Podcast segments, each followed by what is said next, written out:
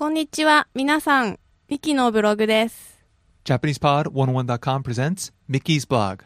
This audio blog is in all Japanese. The transcript is available at JapanesePod101.com. In the first comment of each one of Mickey's blogs, you can find the transcript for that given lesson. So stop by and be sure to say hi to Mickey. 夢。皆さん、こんにちは。寒い季節はベッドから出るのが辛いです。暖かいベッドでぐっすり眠るのが幸せです。皆さんは眠っている時によく夢を見ますか？私はこの間見た夢がとても怖かったです。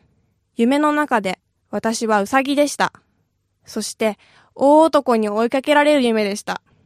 夢は考えることや感じていることが現れると言われています。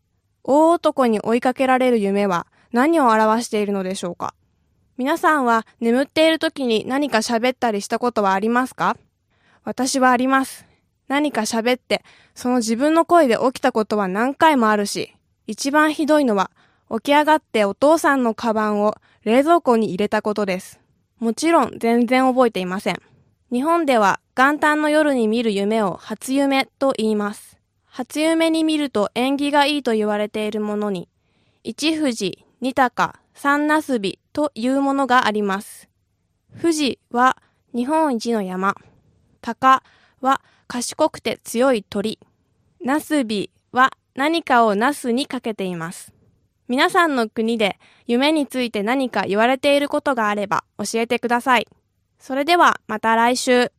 Again, at JapanesePod101.com, you can find many tools to help bring your Japanese to the next level. Stop by JapanesePod101.com and be sure to leave Mickey a post.